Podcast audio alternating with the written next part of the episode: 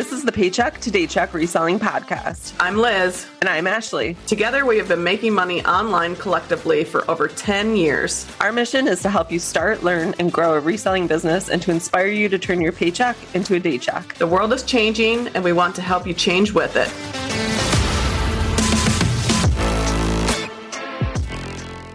Welcome back to another episode of the Paycheck to Daycheck podcast. My name is Ashley, and today is going to be a little bit different of an episode for us. Um, if you're watching right now, you can tell that I am here by myself. Uh, this is going to be our very first solo show. Liz and her husband Casey are off on a big adventure. They are camping this week and super excited for them, but they have no access to Wi Fi right now. So she could not, unfortunately, record this episode um, with me for the podcast today, but that's okay. We're going to do something a little bit different and a little bit fun. So stick with me, bear with me. Hopefully, you guys enjoy it and learn some good stuff. We're going to be doing a Q&A style episode today for you guys. So we took some questions that we have received from our Instagram page, from our Facebook page, um, and just questions. I think I put like a question box up on my Instagram stories. So we're going to dive into some of them. There were some really good questions for this one, and maybe we can make this like a regular thing if you guys uh, find this to be useful, because I think a lot of these questions, there's probably a lot of people that have them, honestly. The first question that we got is how to tell the authenticity of an item. You know, you might have something that is kind of higher end, like let's say there's a Louis Vuitton bag that you come across and you're wondering if it is authentic or not. It's really hard, honestly, to learn all the ins and outs about each and every brand and the things that are done to ensure their authenticity and how people that fake these items go about faking them and th- those signs and things that you can pick up on and how to tell that they're fake. It's just like, it's so much information, honestly. Okay. So let's take this LV bag for example. If it's something like that, I would definitely pay to have that authenticated. I'm definitely not going to go by like asking on a Facebook page or, you know, posting it on my Instagram stories to see what everyone else thinks. I would definitely pay to have something that high end authenticated just to be safe and just to be sure because I don't want to list something that could jeopardize my eBay or my Poshmark account um, and then get dinged for like having an, an authentic item. So I would definitely pay to have that authenticated. If it's something like, let's say Lululemon, we have a lot of people in this community actually that are kind of like professionals in identifying if something is fake or not, especially with specific brands like Patagonia, Lululemon, things like that. So I would probably reach out to one of them and no, it wouldn't give me like a guaranteed um, certificate of authenticity. But most of these people, if you, you know, you pay them for their time, they're going to tell you the reasons why they know that it is authentic. And a lot of these people specialize in those brands. If I still had some doubt, obviously I wouldn't list the item. I would probably just redonate it. I don't like taking the chance and I, you know, I highly recommend that you guys don't take chances with your accounts either. Um, but yeah, I would try to find a professional like in our community. If I still wasn't sure about the authenticity, I just wouldn't list that item then. There are also a lot of Facebook groups out there that will teach you different ways to spot if an item is authentic or not. So we recently had someone ask in our Facebook group about the authenticity of a few Lilly Pulitzer items. And I actually learned something new. I didn't know this that Lilly Pulitzer on all their prints um, and fabrics, they will hide the word Lilly in each of their prints. And you just have to find it and make sure that it's authentic. The examples that I looked up, they're, it's kind of like looking for a needle in, in a haystack a little bit. Like the examples that I saw were like, holy cow, that spells Lilly. I wasn't really sure. But uh, yeah, I guess that's how uh, one of the ways, anyways, that you can authenticate. There's, you know, a lot of things that go uh, hand in hand for each brand as well. Like they're, you know, they might have the same um, hardware, like the same symbols or logos or whatever on all of their hardware. So that's another thing to look into as well. But if you do a deep dive on what the brand consistently puts out on their product, like the Lilly, for example, or the hardware, you know, different logos on hardwares, for example, um, that will give you a much better idea. The next question is a good one. It is what strategies are we working on gearing up towards summer slowdown?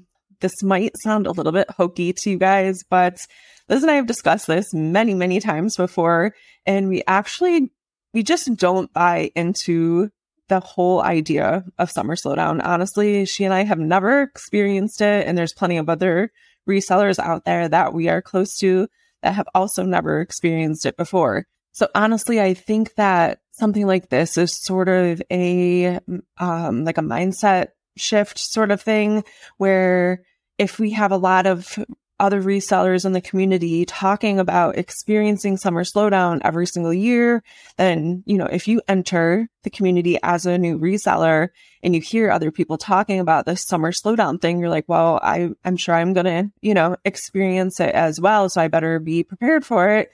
Like, what can I do? The first part I think is not buying into it. Do retail stores tend to experience summer slowdown? Yes, retail stores do, but I really feel that online platforms are a bit different when it comes to the same trends that retail brick and mortar stores um, experience. Some things that you can do to make sure that you don't experience summer slowdown would be to source different items. So you have to do things differently than what other people are doing if you don't want to experience the same things that they are. So what Liz and I are currently doing right now to make sure that we don't experience summer slowdown, like a lot of other people say that they do, we are sourcing different things. So we're sourcing pool items, pool toys, summer, you know, just summery stuff, golf things, um, grilling items, gardening items. You got to think about what do people do in the summer? They take trips, they're outside, they're in their yard, they're, you know, taking care of their homes, they're doing projects they're playing sports, they're, you know, doing all kinds of activities. So sourcing for the season, I think is really important. Um, and then also running, you know, sales on items that maybe have been sitting a little bit longer than you would like, running good sales to make sure that you're, you're selling things. I can't tell you guys how many times I've personally experienced this and also heard from other resellers that they have experienced this, especially on eBay where when you start the day off, like first thing in the morning with a sale, you will get more sales throughout the day. It's just kind of like a snowball effect. So, especially like during slow times, what I will do is make sure, or when I feel like I'm experiencing a slow time, what I will do is make sure that I'm sending out offers first thing in the morning, like right when I wake up to try to get that win right off the bat. Like I want that first sale, like before like 7, 8 a.m. if I possibly can, because then I know I'm going to have a good day and it wasn't, you know, it wasn't a zero day because A, I've already gotten that sale, but I would say nine times out of 10, maybe eight times out of 10, if I get a sale first thing, like I know I'm going to get another sale, like probably pretty quick after that. And then it just kind of snowballs from there and it just ensures that I'm going to have a good day. So sending out those offers, um, and running sales, I think is really important as well. If you're experiencing kind of a lull in your business, whether that's summer slowdown or any time of year, really. Okay. So the next question is, let's see. I want to start a reselling business, but I am worried that it's too saturated already. Is now a good time to start or did I miss the peak of reselling? So that's a good question. I also feel like this is a mindset shift. So you didn't miss the peak. You definitely didn't. And it is 100% not too saturated. I feel like some people might tell you it's too saturated because they don't want more competition, but I promise you there is more than enough for everyone. Um, start now. Like, I want you to take some action and start like right now. You're letting your mind play tricks on you and it's keeping you from experiencing the success that you could have already if you had started, you know, a month ago. Uh, there's definitely more than enough for everyone, like I said, but I also think that it's important to find your niche and find what is exciting to you.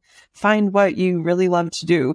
So just because you've seen, let's say, for example, you know, other people like YouTubers or popular resellers on Instagram, they're, you know, doing a lot of clothing sales, you know, maybe that's not what really lights you up. And that's okay, but maybe like comic books or video games, that's like more your thing. So find something that you really love to do and do that better than anyone else. I also looked up because I wanted to see like how much clothing was being donated kind of currently. And I found this Washington Post article from 2021, and it said that Goodwill handled more than 107 million donations of used goods, and it totaled around 5.7 billion pounds. That is insane, you guys. So that just showed like there's just, there's more than enough for everyone out there. Next question is This is my first year filing taxes as reseller. Do you have any tips? Yes, I do have a tip for you, and that is hire a CPA for sure. Hopefully, you've kept track of everything that you've needed to, um, but we definitely recommend having a CPA do your taxes for you, especially your first year as a reseller or a business owner. Um, I personally, I did my own taxes last year, and I will not be doing that again. it was I just I don't have the brain for it. I it's something that I don't love doing at all, like not even a little bit. It's just one of those th- one of those things that I would much rather pay a professional to do for me, uh, pay them for their time and their expertise and their experience versus taking my time and I don't want to do it. It's like pulling teeth for me. I just have no interest. So I use a CPA that is local to my parents. Actually, they have worked with my parents um, with their businesses for a long time. So I I'm going to be using him. I used to use him, and then I did my own last year, like I said. But I'm definitely going to be going back to him. We also recommend um, the product My Reseller Genie. I'm sure you guys have heard us talk about them before. Uh, they are amazing and they have everything on their platform that you need to make sure that you have all your documents, all your ducks in a row, everything tracked for your accountant or CPA. Okay, next up, we have a really good question. It says, It seems like everyone's sales are slow right now. Mine definitely are. I haven't sold anything on Poshmark in a week. Help. okay, so I can't speak for everyone else, but um, if everyone else seems like, or if it seems like everyone else is having slow sales, I will try to do something different if I feel like I'm starting to fall into that slow sales rut as well. There's definitely peaks and valleys for sure. And I'm not trying to say that everything is incredible all the time because that's definitely not the case. But a lot of success comes from doing things that other people just will not do. So, you know, that could mean listing a lot more than what other people are listing. It could mean doing a lot more research than what other people are doing right now to make sure that you are selling uh, products that people actually want. So I think it's really hard to say, you know, specifically for your case be, without like knowing what you're selling, without seeing your actual Poshmark closet. There could be something glaringly obvious that we could pinpoint for you within like, you know, a, a little two minute audit or something. Uh, but what I would suggest is doing an audit of yourself. So you can start with, you know, am I really doing what needs to be done daily? Like you really need to be honest and take a hard look at yourself. Um, am I listing enough? Am I sharing enough? Am I relisting enough? Like really take a hard look at the actions that you are taking every single day. Next, I would ask myself, am I really sourcing the items that people are actually looking to purchase? We've talked about Lululemon earlier in this episode, and a lot of people have great success with Lululemon. But for some reason, when I find it, it tends to sit for me. So unless I find something that is very, very highly sought after or a pretty rare specific piece, usually I don't pick it up, to be honest with you, because it just doesn't really sell that well for me. And I want to maximize my time. So I know that Lululemon is a good brand. And I also know that it sells pretty well for other people, but it just doesn't really sell for me. It sits usually longer than I would like. And then I end up discounting it a little bit more than I would like to. So I end up selling it for a little bit less than I planned on. And that doesn't really work for me. I want to source better items that sell for more and raise my average sale price or ASP. So doing an audit of things like that. Also, I would take a look at your um, photos compared to people that you know are experiencing success on the platform. So um, Poshmark in this example. So do my photos hold up? Do my descriptions hold up? Are my titles accurate? Are there mistakes in my listings or titles? Are things listed too high? You know, I'm I'm very guilty of this, um, especially in the last like couple years. If I'm sourcing something that I know is a good item or a hot item. I personally try to get top dollar for a lot of my things, especially retail arbitrage and online arbitrage items. I want to get top dollar and usually I am able to.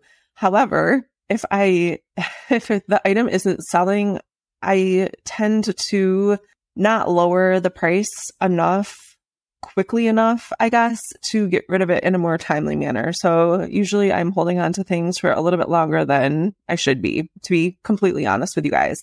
I need to get better at knowing that I list my items for top dollar and then being able to discount them in a timely manner. So I'm not hanging on to things for as long as I currently am.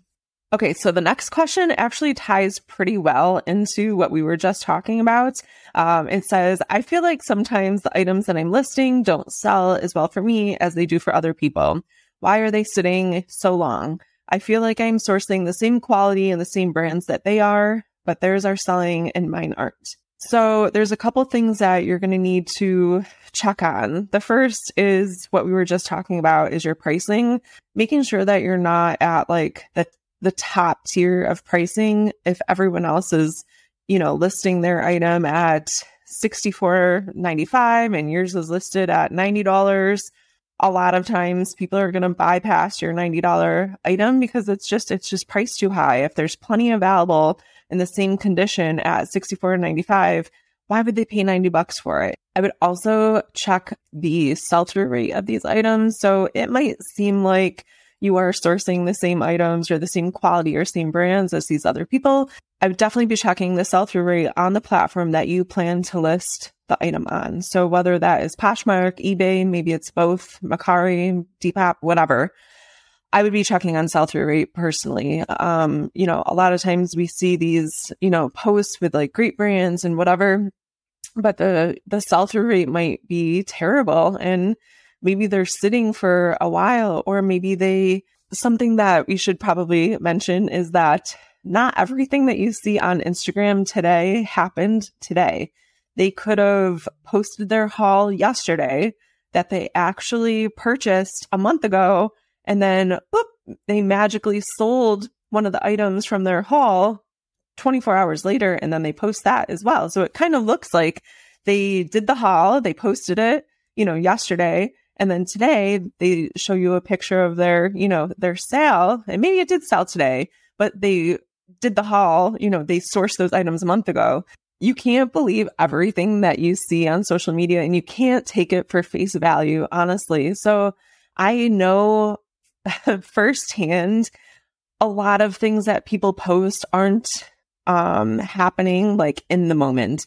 So, and sometimes I do this as well. Like I will take footage while I'm outsourcing or, um, you know, record a video or something like that and then post it like a couple hours later or even maybe the next day. I know people that will post, you know, hot items or bolos or Amazon leads or whatever it might be. And they could have been like really great a week ago or a month ago or six months ago. And maybe they're showing you how many of these items they sold and how much profit they made. But that doesn't mean that there's still a good pickup it doesn't mean that you should go run out and buy them right now. So you really have to do your due diligence and make sure that the items that you're picking up fit your purchase criteria and are going to sell on the platforms that you plan to list them on based on your research, not based on what you are seeing from anyone else, but based on what you are seeing with your own eyes and making those decisions for your business, not what is good for anyone else's. Okay. And the last question for today is how do I get more listings done per day? So short and sweet. uh, there are a lot, you know, not having a lot of details about, you know, where this question came from or what your practices and strategies are currently. I'm going to give some kind of some specific and maybe some broad tips. So the first thing that I would recommend is doing batch work, which we have definitely talked about before in various episodes. If you are, let's say you're, you're a clothing reseller, instead of going, let's say you do, you know, a thrift store uh, run today and then you're going to do your listing tomorrow. So I would recommend, you know, coming home and getting the cleaning of those items done. So then they are ready to photograph and list. So I'll do all my cleaning all at once. And then, you know, the next day I will do my, I'll photograph my shoes, you know, all at one time. And then I'll move on to pants and then I'll move on to shirts. So I'm photographing like items all at once. It kind of lets me get into a zone. So I'm not like, jumping back and forth between shoes and pants and then a t-shirt and then a sweater and then a hoodie and then back to a shoe and you know whatever. Just kind of like chaos all over the place. I feel like i can get more done if i'm like you know photographing shoes. I'm like one after the other. I'm doing the same setup the same style photograph for every pair of shoes. Um same measurements and everything. So i think that's important. So after I photograph, then I will edit all the photographs. I use Photoroom, the app Photoroom, and I pay for that app. Um, so I can remove the background on all of my uh, product photos. So I'll do the background removal and straighten them if, you know, needed and whatever, um, any cropping that needs to be done. Then I will upload them and start my, my drafts for the listings. And I still kind of like to keep like items together. So I'll do all my shoes first and then all my t-shirts and then all my dresses or whatever.